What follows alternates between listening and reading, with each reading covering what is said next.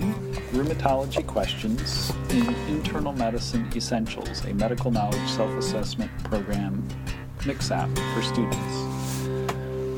This is Paul Aronowitz. I'll be your host on these podcasts, and it has been my aspiration for some time uh, to essentially record all the questions in the Internal Medicine Essentials book and have a discussion both of the correct and incorrect answers so that you hopefully will be able to listen to this podcast while you're exercising or driving or walking to work.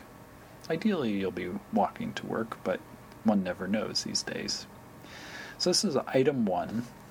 A 52 year old man is evaluated for a three month history of fatigue and pain of the hands and knees. The pain has progressively worsened and is accompanied by one hour of morning stiffness. He takes ibuprofen as needed, which provides minimal re- pain relief. On physical examination, vital signs are normal. Synovitis of the proximal interphalangeal joints, elbows, left knee, and ankles is noted. Radiographs of the hands and knees are normal. Aspiration of the left knee reveals a synovial fluid leukocyte count of 12,000 microliters.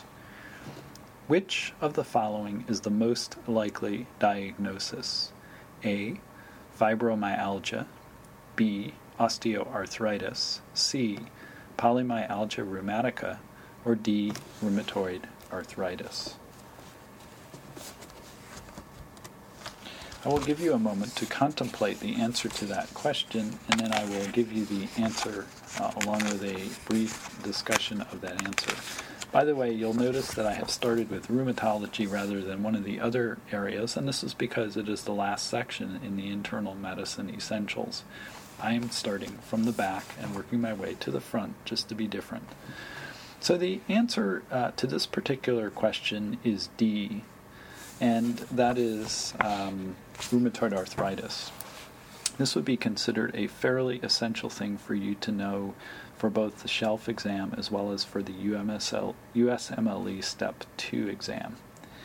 So, the educational objective of this question is to distinguish between inflammatory and non inflammatory arthritis. So, the presence of the symmetric swelling of the proximal interphalangeal joints, elbows, and ankles in this patient is strongly suggested of an inflammatory type of arthritis, which in this case would most likely be rheumatoid arthritis because of the locations. Rheumatoid arthritis can affect most joints, but the lumbar spine, thoracic spine, and distal interphalangeal joints are spared. Rheumatoid arthritis typically results in prolonged morning stiffness and inflammatory joint fluid, as noted in this patient. Um, so, the keywords in this question, you're going to be hearing a lot from me about keywords or neurocalisthenics. These are basically the things in the history that help key you into what the right answer is to the question and will also help you in real life in terms of diagnosing diseases. So it's a 52 year old man, so he's a middle aged male, and he has one hour of morning stiffness which is outside the norm for somebody who just has a little bit of osteoarthritis. The other uh, keywords in here are proximal interphalangeal joints, i.e., those are affected by the synovitis. And when you're hearing proximal interphalangeal joints, you should really be thinking about rheumatoid arthritis. And then, in terms of distinguishing this from a non inflammatory type of arthritis. The synovial fluid leukocyte count is 12,000, which is uh, more than uh, um, 10,000. So uh, we would consider that an inflammatory type of arthritis. The other answer is just to uh, briefly explain, fibromyalgia is characterized by widespread musculoskeletal pain for at least three months and is more common in women. This is a male patient in this case. The physical examination, in patients with fibromyalgia usually is normal except for widespread pain and tenderness. Um, active synovitis would not be consistent with a diagnosis of fibromyalgia. So, osteoarthritis can affect the hips, knees, lumbar, and cervical spine and proximal and distal interphalangeal joints, but involvement is typically asymmetric and the pain does not begin in multiple joints abruptly and simultaneously, as noted in this patient. Also, the I would argue that the morning stiffness in this case is not consistent with osteoarthritis. Usually, that gets better quickly when someone gets up. It gets worse through the day uh, due to the wear and tear on the joints. Polymyalgia rheumatica is characterized by aching in the shoulders. So think of polymyalgia as part of that achiness in the shoulders, the neck, and the hip girdle region, as well as fatigue and malaise that develop over weeks to months. This patient's symptoms and the objective findings of synovitis are not consistent with polymyalgia rheumatica. However, you do need to know about polymyalgia rheumatica for both the shelf exam as well as for the uh, USMLE exam. You will get asked about those. So, the key point in this question, just to sum up, is that morning stiffness lasting more than one hour and a synovial fluid leukocyte count greater than 5,000, I believe I said 10,000 earlier, I misspoke, are associated with inflammatory arthritis. And again, just to review, the key words in this were the one hour of morning stiffness, and the proximal interphalangeal joint involvement, as well as an inflammatory component of synovial fluid leukocyte count being greater than 12,000. Item number two a 65 year old man is evaluated for a three week history of non radiating left hip pain that worsens with walking or lying on his left side. He reports no locking symptoms or paresthesia. His only medication is ibuprofen as needed, which provides partial pain relief. On physical examination, vital signs are normal. Full range of motion of the left hip is present. There is tenderness over the lateral aspect of the hip with direct palpation. Results of a straight leg raising test are normal and reflexes are normal. Which of the following is the most likely diagnosis? A. Iliotibial band syndrome. B. Lumbar radiculopathy. C. Osteoarthritis of the hip. Or D. Trochanteric bursitis. I'll give you a moment to consider that. So, the educational objective in this case is really to diagnose trochanteric bursitis, so the correct answer is D. Uh, this patient has trochanteric bursitis, which is a common cause of lateral hip pain. And I'll give you a little pearl, and that's that patients with intra-articular hip pain, such as from osteoarthritis or other disorders, usually indicate that they're having pain. They point to their uh, to their groin area, not to the lateral hip. So in this case, the patient's having lateral hip pain, which is more characteristic of a bursitis type of issue. So, the bursa is a connective tissue sac with a potential space that facilitates smooth movement of one tissue over another. And usually, bursitis results when the bursa becomes inflamed, and that can either be from trauma or an overuse sim- syndrome or infected. And the examination typically reveals pain and tenderness over the greater trochanter in the case of trochanteric bursitis. Patients describe pain when lying on their side or swinging their leg into a car. Although bursa may be near or over uh, lie a joint, it is important to differentiate pain arising from bursa and other non joint structures from disorders within the joint. Uh, although patients may indicate that they believe they are having pain in the joint, non articular pain is often worse with active range of motion and is localized away from the joint on palpation. So those are really the clues, and they love to ask about trochanteric bursitis, both on the American Board of Internal Medicine board exam after residents fin- finish residency, as well as on shelf exams and USMLE type things. Uh, so, going over the incorrect answers, iliotibial band syndrome most commonly occurs in young athletes, usually runners or cyclists. This condition also can cause lateral hip pain. However, patients often describe pain that radiates down the outside of the leg. Patients with iliotibial band syndrome exhibit pain to palpation along the band down to the knee, which is not anywhere near where this patient has pain in this question. Stretching of the iliotibial band by adducting the knee often reproduces the pain. In contrast, patients with trochanteric bursitis have more localized pain on examination. Lumbar radiculopathy can cause pain localized to the lateral hip. However, the area is not generally tender, and straight leg raising um, usually results in a positive sign. Lumbar radiculopathy can also result in paresthesia and weakness of the leg. Pain is often felt while sitting, but is not generally exacerbated by walking. So, this pretty inconsistent presentation with lumbar radiculopathy. And in terms of uh, hip joint pathology, because you'll recall that uh, osteoarthritis of the hip was uh, choice C, uh, that often causes groin or gluteal muscle pain, and passive range of motion elicits pain in these areas. So, again, you'd be pointing uh, to the groin rather than the lateral hip. Patients often demonstrate guarding or reduced range of motion uh, with an intra-articular issue such as osteoarthritis um, or uh, frank synovitis. So, to summarize, the key point in this question is that trochanteric bursitis can be confirmed in patients in whom active hip abduction, remember that's about abduction, intensifies the pain, or in those in whom the examination reveals pain and tenderness over the bursa. So hopefully that's reasonably clear. Item number three a 26 year old man is hospitalized for a two month history of daily spiking fever, diffuse joint pain, myalgia, intermittent rash, and a 9 kilogram weight loss, which is equivalent to 20 pounds. On physical examination, temperature is 38.4 degrees centigrade or 101.2 Fahrenheit, blood pressure 126 over 68 millimeters of mercury, pulse rate 92 per minute, and respiratory rate is 16 per minute. There are enlarged cervical lymph nodes. A salmon colored rash is noted on the trunk and proximal extremities. Abdominal examination discloses hepatomegaly. Musculoskeletal examination reveals tenderness of the wrists, knees, and ankles without swelling. There is decreased range of motion of the wrists.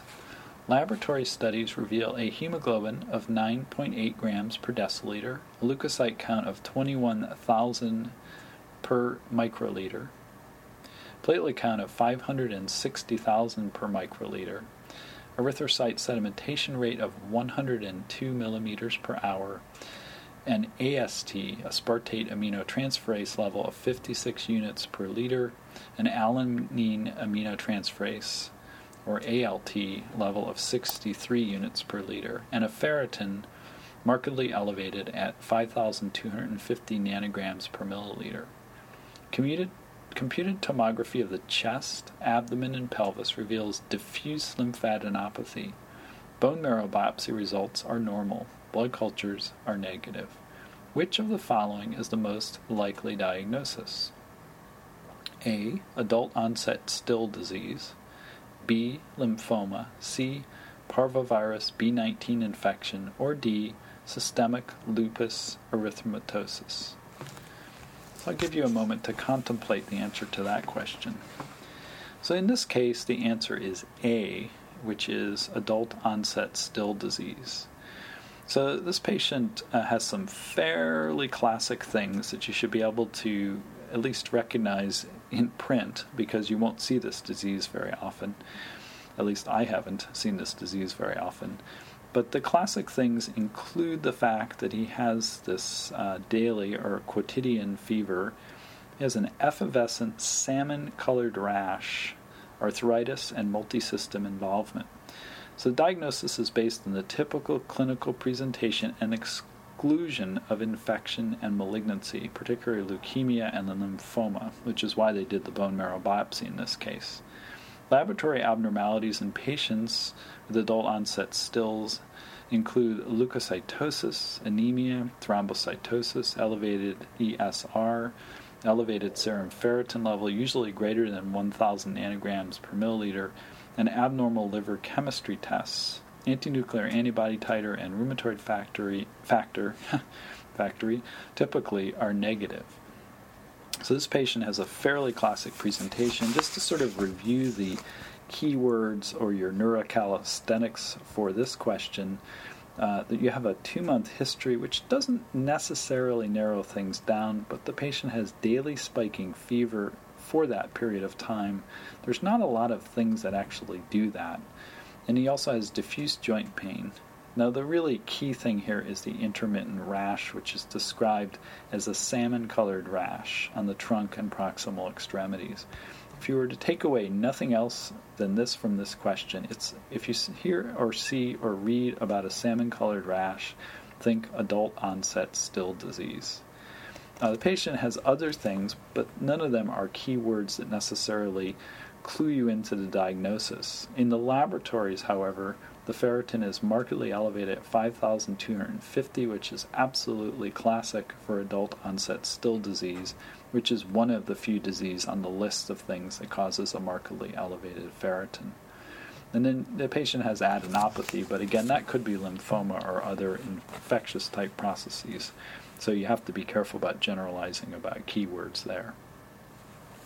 So, uh, going over why the other answers are wrong. Um, so, regarding uh, choice uh, B, which was lymphoma, uh, lymphadenopathy and fever may suggest lymphoma, lymphoma, uh, but the constellation of other signs and symptoms in this patient, as well as the negative bone marrow biopsy results, suggests adult onset Still's. And also, the elevated serum ferritin levels are not associated with lymphoma or with leukemia. So keep that in mind again that there are not a lot of things that cause a markedly elevated ferritin like that. And then uh, regarding parvovirus B19 as one of the wrong choices, uh, patients with parvovirus B19 have arthritis and rash lasting days to weeks, uh, often after a flu like illness. Spiking fevers, lymphadenopathy, and an elevated leukocyte count and serum ferritin level are not associated findings. So, certainly, uh, parvovirus B19, that would be the so called slap cheek fever.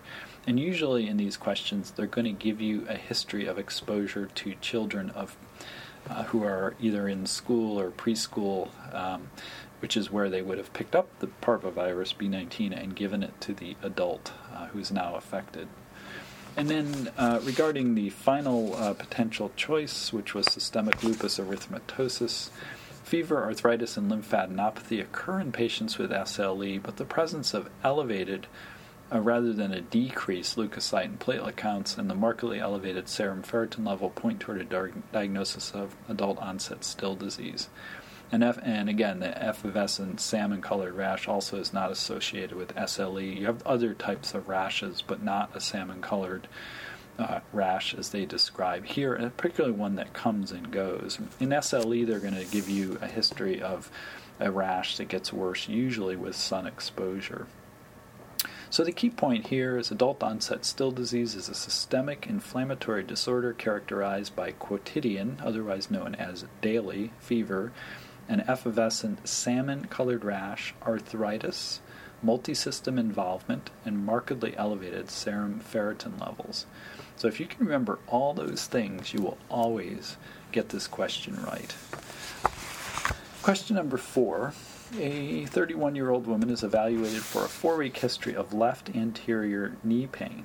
The pain developed insidiously and has progressively worsened, especially with prolonged sitting and walking up and down stairs. There is no morning stiffness. The patient has no history of trauma. She is taking acetaminophen as needed for the pain. On physical examination, vital signs are normal. The pain is reproduced by applying pressure to the surface of the surface of the patella with the knee in extension and moving the patella both laterally and medially. There is no effusion, swelling, or warmth. Range of motion of the knee is normal without crepitus or pain. Which of the following is the most likely diagnosis? A. Osteoarthritis of the knee. B. Patellofemoral pain syndrome. C. Pes anserine bursitis. Or D. Prepatellar bursitis. I'll give you a moment to contemplate the answer to that question. And yes, you are absolutely correct. The answer to this question is B, patellofemoral pain syndrome. Now, I think even if you knew nothing about the knee and had never examined a patient or seen this particular entity, you probably would have gotten this question right just because of the fact that they're describing a number of pertinent negatives along with a markedly positive pertinent positive, which is pain with movement of the patella and you could sort of surmise that patellofemoral pain syndrome was the mo- most likely diagnosis and got this question right.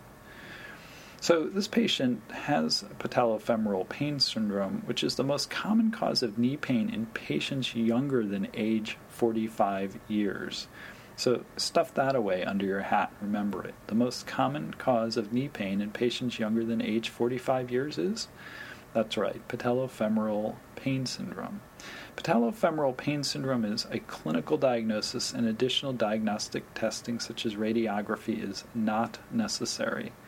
Patellofemoral pain syndrome is more common in women and is characterized by anterior knee pain that is made worse with prolonged sitting and with going up and down stairs. The pain is reproduced by applying pressure to the patella with the knee in extension and moving the patella both medially and laterally. I, that's called the patellofemoral compression test. Pretty nifty, eh? So, uh, going over the uh, uh, keywords in this particular one, there's not a lot uh, here you can really take away. Um, I think the fact that they describe that there's no morning stiffness steers you away from a number of things. Um, uh, and then, uh, again, just the applying pressure to the surface of the patella with the knee in extension uh, is that uh, so-called patellofemoral compression test, which um, you should probably just know a little bit about. So, regarding why the other answers are wrong, uh, answer was, A was osteoarthritis of the knee. Uh, and according to the American College of Rheumatology's clinical criteria, osteoarthritis of the knee can be diagnosed if knee pain is accompanied by at least three of the following features. You ready? Age greater than 50 years, morning stiffness lasting less than 30 minutes, crepitus, bone tenderness, bone enlargement, and no palpable warmth. These criteria are 95% se- sensitive and 69% specific for the diagnosis of osteoarthritis, but have not been validated for use in clinical practice. Crepitus of the knee is common in patients with osteoarthritis between the patella and the femur. Passive range of motion of the knee often elicits pain at the extreme of flexion and extension. Palpation of the knee discloses only mild tenderness. The patient has no clinical evidence of knee osteoarthritis in this particular uh, test question. So uh, answer C was pes, which is incorrect, is pes anserine bursitis, one of my favorite words to say in the medical uh, jargon. Pes anserine bursitis characteristically produces pain that is located near the anteromedial aspect of the proximal tibia. The anteromedial aspect of the proximal tibia. So, on examination, tenderness is elicited at the level of the tibial tuberosity, which is approximately 3.8 centimeters below the level of the medial joint line. Swelling may be present at the insertion of the medial hamstring muscles. The patient's presentation is not consistent with pes anserine bursitis. And finally, uh, prepatellar bursitis is also incorrect. Um, and that's usually, again, we talked about per- bursitis in one of the last questions. Uh, it's often caused by recurrent trauma, such as repeated kneeling, which is so called housemaid's knee, but can also be caused by infection or even by uh, crystal induced um, things like gout. Although the pain is located anteriorly, examination reveals swelling, tenderness to palpation, which is usually localized near the lower pole of the patella, and erythema may be present as uh, as well, uh, all of which are lacking in this uh, patient in this case. So, to summarize, the key point in this test question is that patellofemoral pain syndrome is more common in women and is characterized by anterior knee pain that is made worse with prolonged sitting and with going up and down stairs. And just as a refresher, let me ask you what is the most common cause of knee pain in patients younger than age 45 years? Yes, that's correct. It's the patellofemoral pain syndrome. Question number five. A 35 year old woman is evaluated for a one week history of right knee pain that began when she jumped from a four foot height and twisted her knee. At the time, she felt a popping sensation. Her knee became swollen over the next several hours. She has continued to have moderate pain, particularly when walking up or down stairs. There is no locking or giving way of the knee. She reports no previous knee surgery. On physical examination, vital signs are normal. The right knee has a minimal effusion. there is full range of motion. The medial aspect of the joint line is tender to palpation. Maximally flexing the hip and knee and applying abduction, abduction, which is valgus force, to the knee while externally rotating the foot and passively extending the knee the so called McMurray test results in a palpable snap. Which of the following is the most likely diagnosis? A. Anserine bursitis. B. Anterior cruciate ligament tear. C. Meniscal tear. Or D. Patellofemoral pain syndrome. I'll give you a moment to contemplate the answer. so the answer here is C. This patient has a meniscal tear. Uh, this patient's history is suspicious for a meniscal tear. Um, patients typically describe a twisting injury with the foot in a weight bearing position in which a popping or tearing sensation is often felt, followed by severe pain. Um, uh, swelling usually occurs over several hours, in contrast to ligamentous injuries in which the swelling is immediate. So that's is a particularly key point in this question. Again, that the swelling occurred over several hours after the patient injured her knee. Patients with meniscal tears may report a clicking or locking of the knee secondary to loose cartilage in the knee, but often have pain only on walking, particularly going up or down stairs. Although no clinical maneuver is able to definitively diagnose or exclude a meniscal tear, pain along the joint line is 76% sensitive for a meniscal tear, and an audible pop or snap on the McMurray test is 97% specific for such a tear. So remember, with specificity, if it's highly specific, it helps you rule in a disease if it's a very specific test. That is so called SPIN. A specific test that is positive helps you rule in the disease. So S P P I N, spin, specific. So going over the other wrong answers, um, the uh, choice um, uh, A was anserine bursitis. Anserine bursitis is characterized by pain and tenderness over the anteromedial aspect of the lower leg below the joint line of the knee. Remember, they described it as being three point centimeters below the joint line in the last question. The location of the patient's pain and her abnormal physical exam findings do not support the diagnosis of Anserine bursitis in this case. Uh, answer B was anterior cruciate ligament or ACL tear. Uh, ligamentous damage, such as an anterior cruciate ligament tear, usually occurs as a result of forceful stress or direct blows to the knee while the extremity is bearing weight. Excessive medial rotation with a planted foot stresses the anterior cruciate ligament. A popping or tearing sensation is frequently reported in patients with ligamentous damage. And remember again, it usually causes swelling immediately, not over the next several hours. This patient's physical examination findings, particularly the result of the McMurray test, support a diagnosis of meniscal rather than ligamentous injury. And finally, I probably don't need to say this, but answer D, patellofemoral pain syndrome, the most common cause of knee pain in patients younger than the age of 45 and more common in women than men, uh, is the most common cause of chronic knee pain in active adults, particularly younger uh, women younger than age 45 years, which I just said. The exacerbation of the pain by going down steps and the development of knee stiffness and pain at rest when the knee is flexed for an extended period of time are clues to the diagnosis. Reproducing the pain by firmly moving the patella along the femur confirms the diagnosis.